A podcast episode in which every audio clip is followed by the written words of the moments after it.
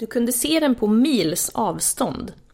En ljusblå linje tvärs över den norra horisonten som sträckte sig från öst till väst och försvann i fjärran. Enorm och obruten. Det här är världens ände, tycktes det sägas.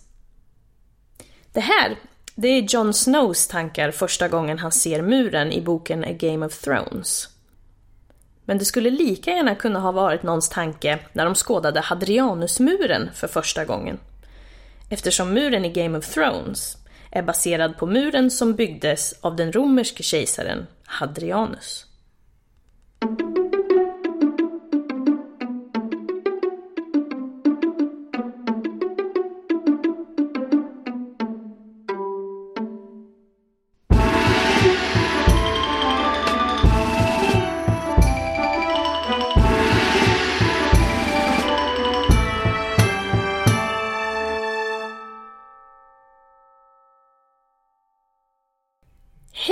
Och välkomna till Podius Castus, en podd om antiken. Idag lyssnar ni på mig, Emily. Romarnas invasion av Britannien, alltså dagens England och Wales, började år 43 efter vår tideräkning med kejsar Claudius. År 61 så besegrade romarna de lokala folkstammarna ledda av Boudicca. Och efter det var det mer eller mindre klappat och klart för romarna. Dock så lyckades de aldrig att på riktigt erövra dagens Skottland, eh, ett område kallat Kaledonien. Hadrianus, han blev Roms kejsare år 117 efter vår tideräkning, efter att kejsar Trajanus dött. Det första han gjorde var att dra sig tillbaka från Trajanus expansionskrig till att bevara de tidigare gränserna och fokusera på naturliga gränser såsom floder. Britannien hade dock ingen sån här naturlig gräns och det kan ha varit en av anledningarna till att han så småningom begav sig till Britannien. Han är en av de kejsarna som reste mest. Han beger sig på turné och turnerar faktiskt mer eller mindre hela romarriket. Och 122 är året han befinner sig i Britannien. Vilket även är året då man börjar bygga muren.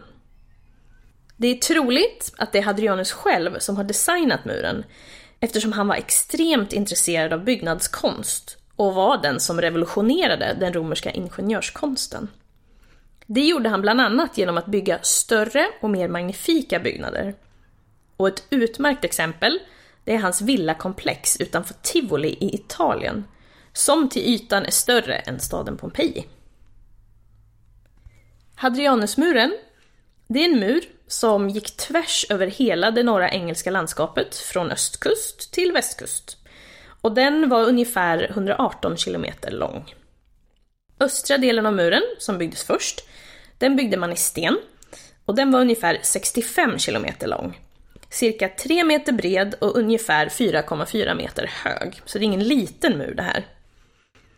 Västra delen av muren däremot, den gjorde man i turfgräs och den var ungefär 47 kilometer. Och ungefär 5,9 meter bred. Det här då, det kan ha berott på resursbrist. För redan när man byggde den östra delen så fick man, både göra, fick man göra den lite smalare för att få stenarna att räcka längre. På norra sidan av muren, alltså muren mot fienden, eller vad man ska säga, som man inte kontrollerar, där grävde man ett V-format dike så att det skulle vara svårt att ta sig upp. Och på södra sidan så hade man en annan försvarslinje som kallades vallum. Och den byggde man genom att man gräver ett dike som man sedan flankerar av stora jordvallar eller högar. Sen placerar man även längs med hela muren både torn och fort. Tornen de huserade några få soldater, alltså ett dussin kanske, något sånt. Och de var placerade ungefär varje romersk mil.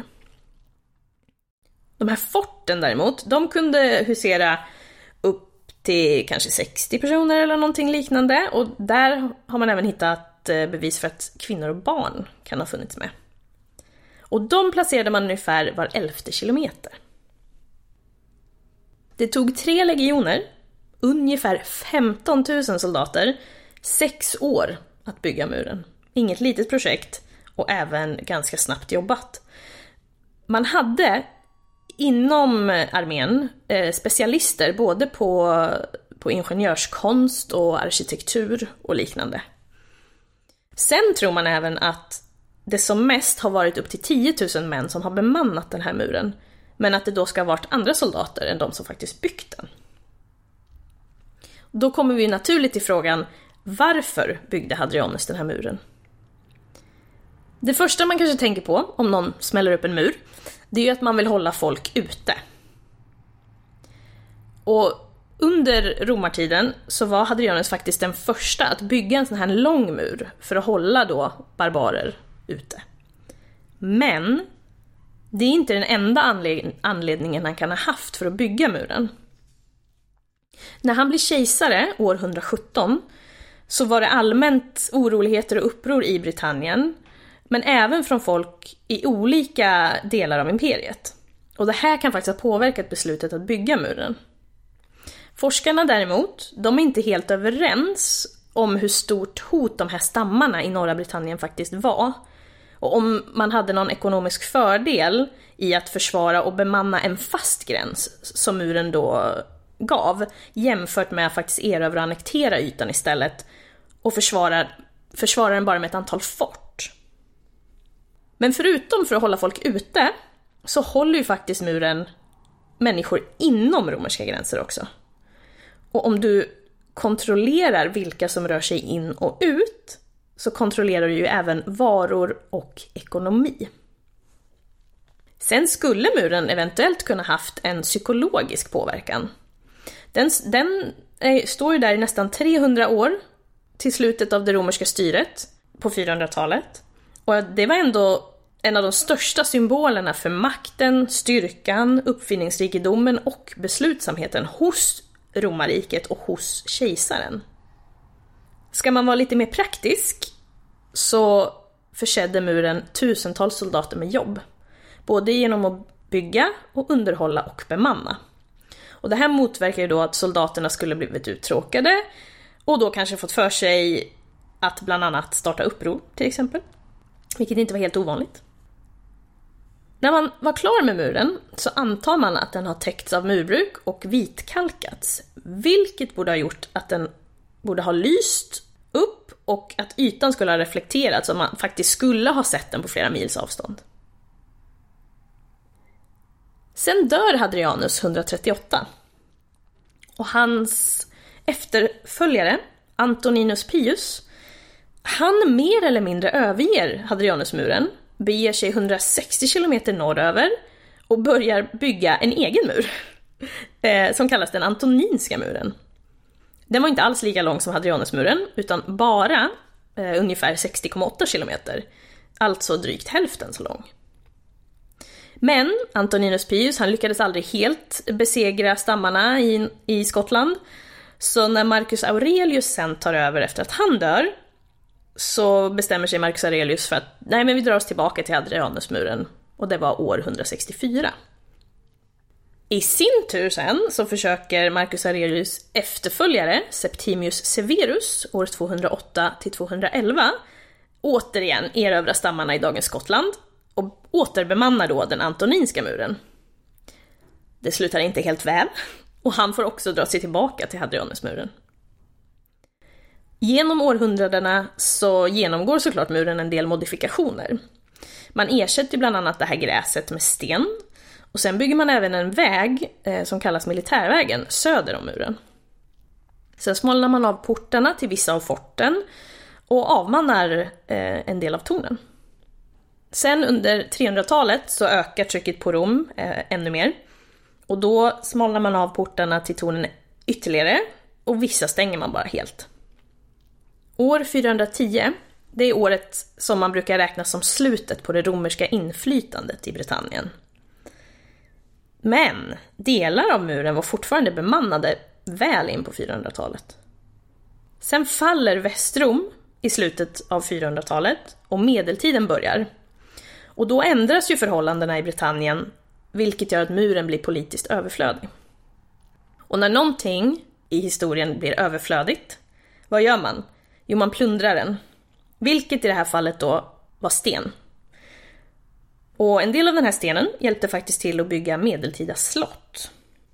Och med ännu fler århundraden som går så förfaller ju Hadrianusmuren, men man fortsätter använda stenen bland annat för att bygga Sankt Peter och Sankt Paulus abbotsklosterkyrka på 600-talet. Idag är mycket av muren borta. Mycket, förutom då slott och klosterkyrkor, så har man använt en hel del av stenen för vägbygge på 1700-talet. Men det som är bevarat, det kan vi faktiskt till stor del tacka en man som hette John Clayton för. Han var jurist på 1830-talet och blev eh, väldigt entusiastisk över att bevara muren efter att han hade besökt en del av den. Och för att förhindra att bönder tog sten från muren så började han köpa upp en del av marken som muren faktiskt stod på. Vilket innebar att han till slut ägde en ganska stor del av den här marken. Han eh, fortsatte att skötta gårdarna då som han förvärvade genom det här markköpet och lyckades faktiskt förbättra både marken och boskapen. Och sen tar han den här vinsten från gårdarna och restaurerar muren helt enkelt. När han har dött så gick gården till släktingar, men de förlorade snart allting genom, att, genom spel. Och så småningom så började National Trust for Places of Historic Interest or Natural Beauty att förvärva marken som muren stod på. Och i Wallington Hall, nära Morfett, så finns en målning Eh, som visar en centurion, en officersgrad i den romerska armén, som övervakar muren. Och den här officeren då har fått John Claytons ansikte. 1987 så kom Hadrianusmuren med på Unescos världsarvslista. Och 2005 så blev den en del av det, det gränsöverskridande världsarvet Frontiers of the Roman Empire, som också inkluderar platser i Tyskland.